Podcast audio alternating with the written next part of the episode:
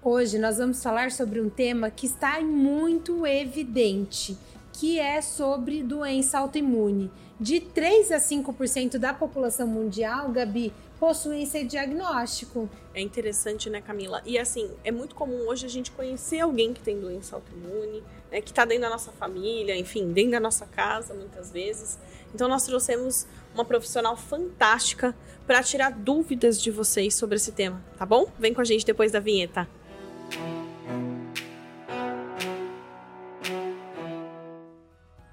Olá, eu sou a Gabi Pascoal. Sejam muito bem-vindos a mais um episódio do VitaCast.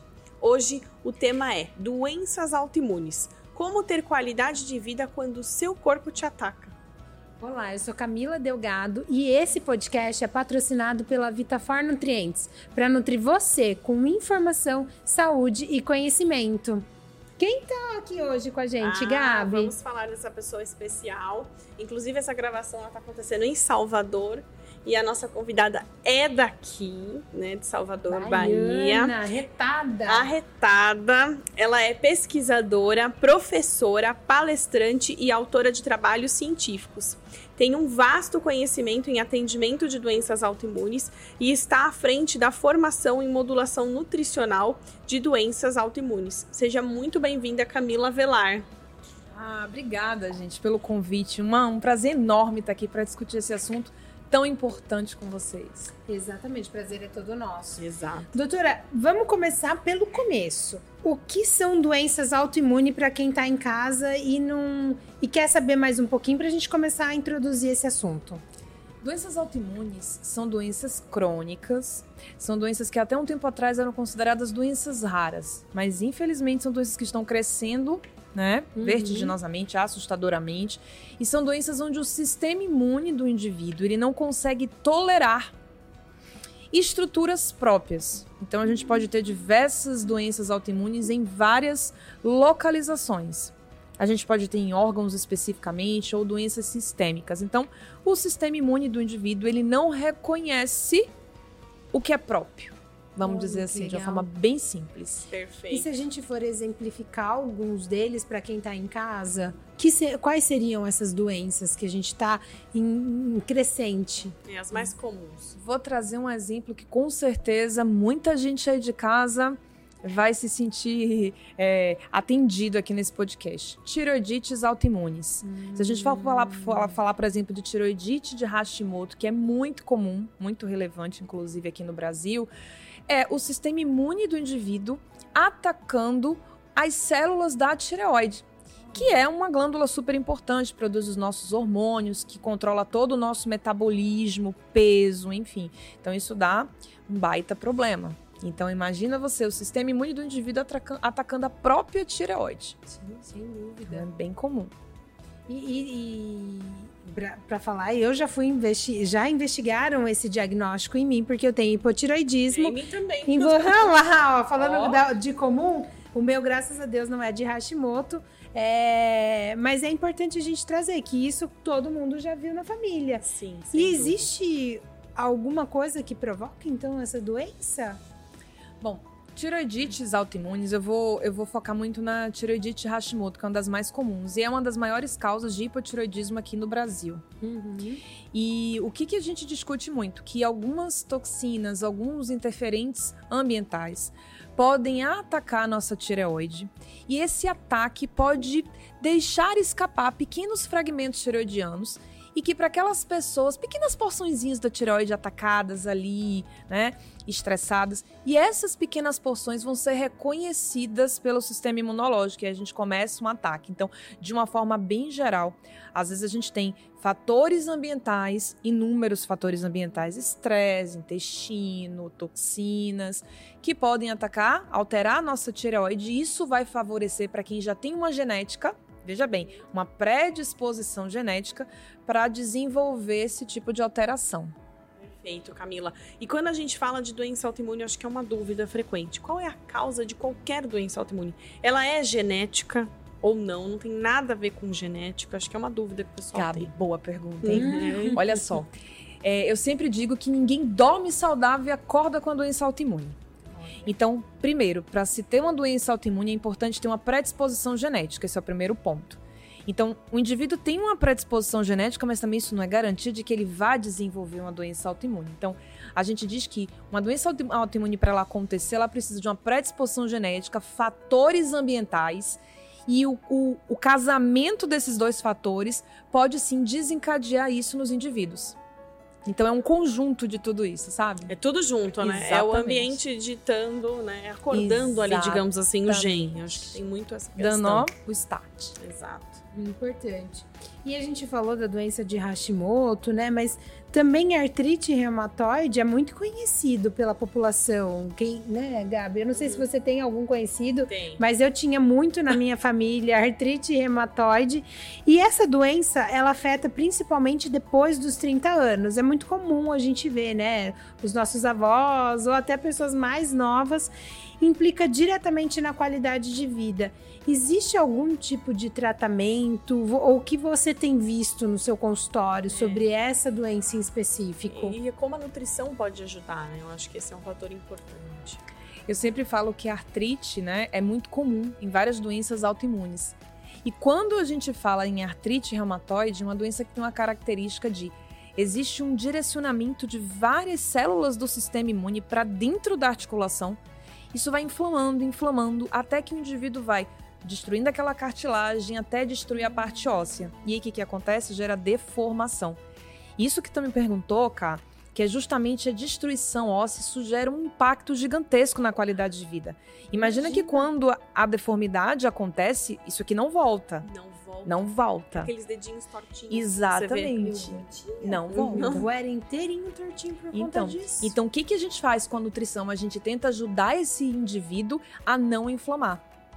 Porque uma vez que essa inflamação acontece, que essa, é, essa articulação está sendo destruída, atacada, e que a gente já tem um processo de deformidade, de alteração articular, dificilmente a gente vai corrigir isso. Então, quando a gente fala da nutrição no tratamento da artrite reumatoide, é um pilar fundamental. Porque muitas vezes o paciente está fazendo o tratamento médico, ele, ele sempre fala, doutor, eu, eu, eu tô indo bem, tô melhorando, mas eu não tô 100%. Porque para a gente tratar doença autoimune é preciso um tratamento multifatorial. Que exatamente. Né? E a nutrição entra exatamente nisso. A nutrição vai ajudar esse indivíduo a controlar esse processo inflamatório, melhorar os sintomas, rigidez que os pacientes têm bastante, dor que acompanha, e isso limita movimento e faz exatamente isso que você citou, derruba a qualidade de vida. Sim. Então, se a gente consegue modular a inflamação, né? melhorar a flexibilidade, diminuir as rigidez, né, os quadros de rigidez matinal que às vezes acontecem ou em algum momento do dia quando o paciente está bem inflamado e dor. Nossa, isso já faz um grande resultado. E tanto a alimentação, o uso de nutracêuticos, suplementos ajudam muito nesse controle. Quais são os seus queridinhos nesses casos? Ah, eu sempre falo o seguinte: quando a gente corrige toda a alimentação, do Sim. paciente, quando a gente faz tudo, deixa a casa organizada, aí a gente vem fazendo todo aquele arremate e elevando muito esse resultado. Com alguns suplementos, por exemplo, como o ômega 3, hum. óleo de crio, que eu gosto muito para trabalhar na artrite reumatoide, porque tem uma composição ali que faz um, um controle da inflamação que é fantástico, incrível. Astaxantina, fosfatidilcolina junto com o ômega 3 nesse produto. eu acho que faz uma né? potencialização né? da anti-inflamação ali muito boa. Então, ômega 3 é um queridinho, vitamina D, que é bem importante também. E, claro, não posso deixar de frisar, né, no tratamento do intestino. Então, além do consumo de fibras, o né? uso de probiótico, claro, porque isso vai modular esse órgão imunológico e vai favorecer menos dor, menos rigidez, menos inflamação. Absorve mais vitaminas, minerais, claro, né? faz, faz, toda a diferença, viu, Cá? Toda a diferença. Faz, Muito sim. bom. E, e, outra doença também que é muito comum uh, e que poucas pessoas sabem que ela tem causa é a diabetes tipo 1. Muita gente não sabe que ela é autoimune. É. Né? Às vezes fala, ah, eu tenho diabetes tipo 1, diabetes... a tipo 2 não é autoimune, mas a, a tipo 1 eles acham que é o mesmo fator causal, enfim, acho que gera uma confusão. Conta para eles, assim, diabetes tipo 1. Vamos falar sobre ela agora. E por ser tudo diabetes, e às vezes o paciente usar insulina, É. quem é dois também, e às vezes gera uma confusão, mas as causas são diferentes. Ah, Diabetes legal. tipo 1 é uma doença autoimune. Diabetes tipo 2, ela não é autoimune. Ela tem outros fatores. Então, falando da autoimune, que é diabetes tipo 1, o que, que acontece? O sistema imune dos indivíduos começa a destruir algumas células ali do pâncreas que produzem insulina.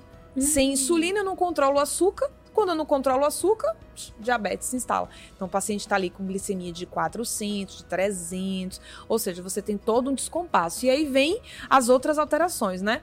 Probleminha no rim, é, na visão e todas as complicações associadas a um quadro de diabetes. Então, é uma doença autoimune, sim, só que, olha, olha para quem tá aí, né? É a dica. Dá, dá pra gente, mesmo assim, Camila, já que destruiu as células que produzem insulina, tem o que a gente fazer? Claro que tem.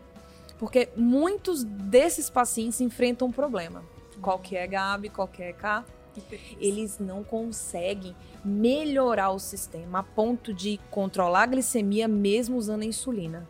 Opa! E Ponto o de atenção. ponto de atenção. E até são internados, às Isso. vezes, com hiperglicemia, uma coisa su... Isso. Chegam a passar mal real, né? Isso.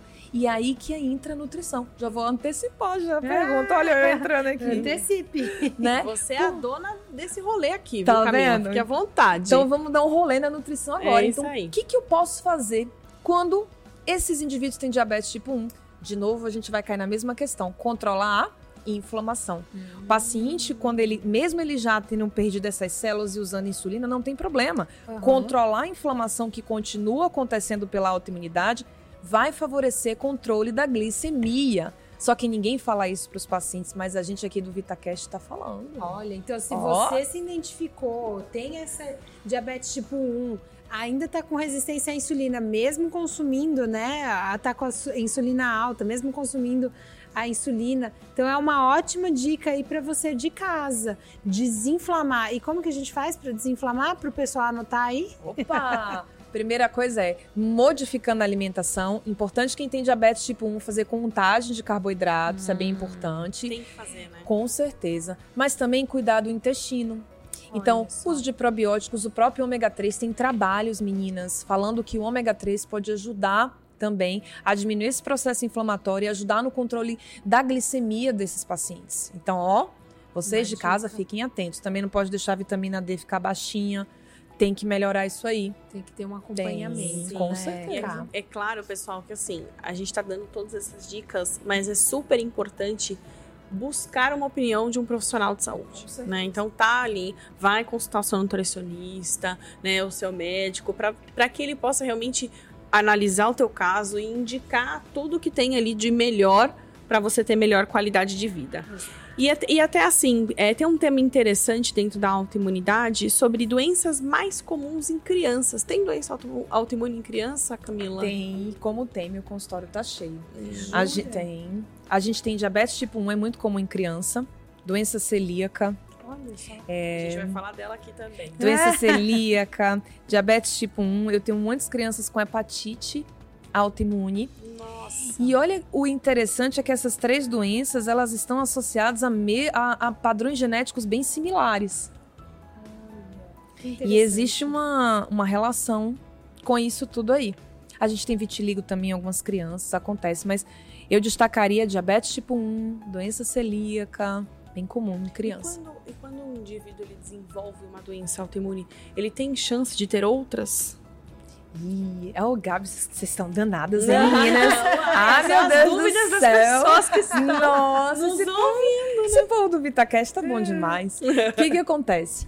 Quando a gente fala de doença autoimune, eu sempre uso um ditado, que é assim, o raio, já ouviram falar que o raio não cai duas vezes no mesmo lugar. Ótimo. Pois aqui na autoimunidade, além dele cair no mesmo lugar, a probabilidade, a chance que ele tem de cair no mesmo lugar é maior. Olha só. Ou seja, Loucura, né? quem tem uma doença autoimune pode vir a desenvolver outras, porque às vezes o mesmo padrão genético, o mesmo gene, pode codificar outras doenças. Mas Camila, isso é garantia de desenvolver? Não, são probabilidades. E onde há probabilidade, há risco, chances. há chance daquele evento acontecer. Mas pode sim, Gabi. Então, É por isso que a pessoa tem que cuidar e se cuidar Exatamente em ia falar. dobro, né, Gá? É, não, é isso aí. É, é mais um motivo pra gente melhorar o nosso ambiente, né? Que tem a, a predisposição genética, como a Camila já colocou, mas trabalhar o ambiente, né? Então, se você tem uma doença autoimune, a importância de você ter mais, é, um acompanhamento de perto, né? É, assim, essencial. Exato. E a gente estava falando de patologias comuns, você pontuou a doença celíaca, já emendando para a próxima doença autoimune que a gente vai abordar. Essa relação do consumo com glúten e a, re- a evolução dos pacientes, como que você lida isso no seu consultório? É necessário restringir alguns alimentos? Trigo, cevada, aveia. Então, só para a gente contextualizar o que é essa doença que você bem pontuou e quais são as formas de a gente poder aí minimizar ela. Doença celíaca é uma doença autoimune mediada pelo glúten. Hum. Onde a gente acha glúten? Trigo, centeio, cevada. Vou até pedir uma, um parêntese aqui para dizer que a aveia não contém glúten, que é uma dúvida que muita gente tem. Mas, como ela é processada em muitos maquinários e empresas que também processam trigo, existe contaminação cruzada. Agora, alguns pacientes celíacos podem ter reações cruzadas a algumas proteínas presentes na aveia, porque são todos das mesmas famílias, então são gramíneas, são, são gramíneas, então trigo, arroz, milho, aveia, são todos parentes próximos. Então existem algumas proteínas similares, então a aveia ela não contém glúten, os pacientes, alguns pacientes celíacos podem consumir quando não tem essa contaminação cruzada, mas alguns pacientes às vezes não toleram por conta da similaridade de algumas proteínas, mas não é todo mundo, Olha, que loucura. tá? Então o que que acontece? Essa doença celíaca é uma doença que a gente acha que é só no intestino, mas ela é uma doença sistêmica. Isso é muito bom deixar claro. Porque podem ter quadros neurológicos, intestinais, quadros de osteoporose precoce, menopausa precoce, infertilidade, doenças glandulares endócrinas. Então é muito importante que tenham um cuidado muito grande com, com esses pacientes. O glúten ele precisa ser 100% retirado da dieta, e isso inclui contaminação cruzada, microcontaminações, que é um dos grandes problemas do tratamento dos celíacos. E além desses alimentos que a gente precisa retirar, a gente precisa melhorar a qualidade da dieta, porque pacientes que têm essa doença celíaca, eles têm o intestino muito alterado ao longo do tempo de doença. Então, além de retirar, a gente precisa também colocar alimentos saudáveis e tratar essa microbiota aí, esse intestino. É um desafio, né? Porque envolve muito a questão social. Sim. Então, quando você pensa em contaminação cruzada, na tua casa, por exemplo, a família inteira acaba entrando na dança, né? Porque você não pode nem passar perto de uma farinha de trigo, por exemplo. Exatamente. A louça, lavar louça, Separado. né? buchas Tudo diferentes, que Prato, talher, tudo. Todo mundo ali. E aí você tem que lidar com esse desafio, mas é importante, porque a qualidade de vida ela tá em jogo, né? Então, e aí assim, até a gente falando de qualidade de vida, é possível viver bem por muitos anos sendo portador de doença autoimune? Qual Mas- que é a dica de ouro que você dá? É claro que sim. Eu sempre digo que doenças autoimunes são doenças crônicas que não têm cura. Ok, mas, olha só, tem controle. E é possível sim entrar em remissão. E claro, estamos aqui discutindo isso. A nutrição é um pilar fundamental para isso.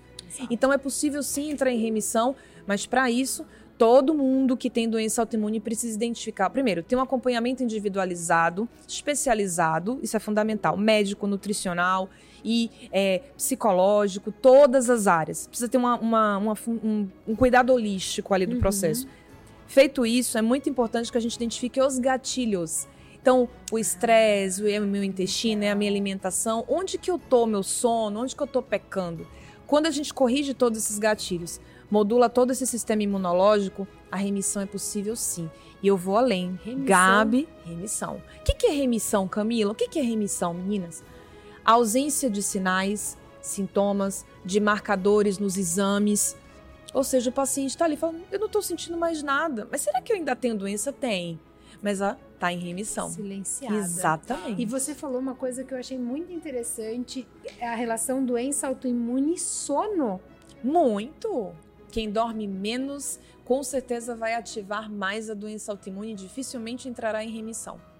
Olha aí, gente, olha o ambiente, né, Camila? O quanto é importante, né, você fazer boas escolhas, poder descansar, dormir. Tem muito, tem, É tem que necessário. é, é necessário. Eu, eu costumo dizer que é a base da nossa pirâmide, né? Com dormir. certeza. Então, um bom sono é, é muito importante. Lembrando todos vocês que este podcast é patrocinado pela Vitafor Nutrientes, para nutrir você de informação, saúde e conhecimento. E o QR Code aqui na tela tem 15% de desconto em todos os nossos produtos. Vamos para uma parte legal agora? A gente até meio que antecipou, né, Camila? É. Que ela tava falando dos gatilhos e tudo mais aqui. A gente já deu uma antecipada, mas vamos lá. Agora nós vamos entrar, doutora, num quadro chamado Desmistificando no VitaCast. Então, o que você falou, o estresse é um gatilho para doença autoimune? Não é sim, é com certeza. Eu, eu fiquei meio na dúvida, eu fiquei meio apreensiva. Ué, não é? Ela acabou Não de é falar. sim, é com certeza. Com certeza, muito bem. Artrite reumatoide é doença de idoso? Não. A prevalência é maior acima dos 30, 40 anos, 50 anos ali, mas existem crianças, adolescentes, pode Olha. acontecer em qualquer idade. Doença autoimune pode acontecer em qualquer idade. Não é Basta- fadado a uma idade a doença autoimune. A prevalência aumenta nessa faixa etária, mas não significa que só pessoas acima dessa faixa etária tenham artrite reumatoide. Porque eu tenho pacientes com 15 anos no consultório, 12 anos com artrite reumatoide. Interessante. Doença autoimune é uma alergia alimentar? Não. A alergia alimentar é quando o, o nosso sistema imune produz um tipo de anticorpo contra alguma coisinha ali do alimento que a gente comeu. Doença autoimune é diferente, é uma outra via imunológica, é todo um sistema imunológico identificando e atacando estruturas próprias. Entenda que a alergia normalmente a gente tem às vezes a um componente alimentar ou alguma coisa externa. Né, do que a gente se expôs. E né? pontual, às vezes. Exato. Mas autoimune é algo próprio que eu não tô tolerando. Então tem uma diferença importante. Muito Perfeito. importante isso, porque às vezes tem a confusão e é por não saber mesmo, né, essa Por isso que a diferença. gente tá aqui. Por isso que estamos aqui para esclarecer. esclarecer e trazer muita informação para vocês de casa. Bom, Camila, nosso papo tá chegando no final. A gente ficou muito feliz de poder abordar um assunto tão importante que são doenças autoimunes e acho que ajuda muito o pessoal de casa a ter o conhecimento direto de uma grande referência que é você. Muito obrigada. E o nosso patrocinador Vitafar Nutrientes trouxe, deixou, né, um mimo para você. Espero Ai, que você obrigada. goste, se quiser abrir para o pessoal que tá em casa. Tá curioso, né? Saber que o será, que minha é. gente? Olha que carinho bom. Ai, que Ai. fofura, ó. Tem um ômega foco, coque 10, curcumino. Ai, gente, que fofura. Obrigada, Não. meninas. Muito carinho. Que bom, a gente que agradece demais a sua presença aqui e nós queríamos pedir que você deixasse os contatos para o pessoal poder te acessar, acompanhar né, as suas publicações. Pronto. Quem quiser acompanhar, tem mais conteúdo a respeito, ah, pode acessar o Instagram, que é camilavelar.nutri. Muito bem, muito bem. Bom, então nosso VitaCast ele fica por aqui. Toda terça-feira temos um novo episódio. Se inscreva no nosso canal, ative o sininho e comente. Além, é claro, de seguir a Vitafar Nutrientes nas principais plataformas digitais. Meninas, obrigada, viu, por, Foi por esse maravilhoso. momento, essa troca. Camila, você realmente é uma enciclopédia ambulante. Obrigada. Trouxe muito conhecimento e muita experiência, né? Que eu acho que quando a gente traz essa troca com experiência, a gente consegue materializar o tema. Então, esse foi uma troca muito importante. Obrigada, viu? Pela Obrigada tua a presença. vocês pelo convite. Uma honra A estar gente aqui. pode terminar com um brinde com o VitaCast, né, Bora Gabi? lá, então vamos fazer um brinde. Obrigada, Camila. Obrigada, Obrigada, bem. Bem, Thank you.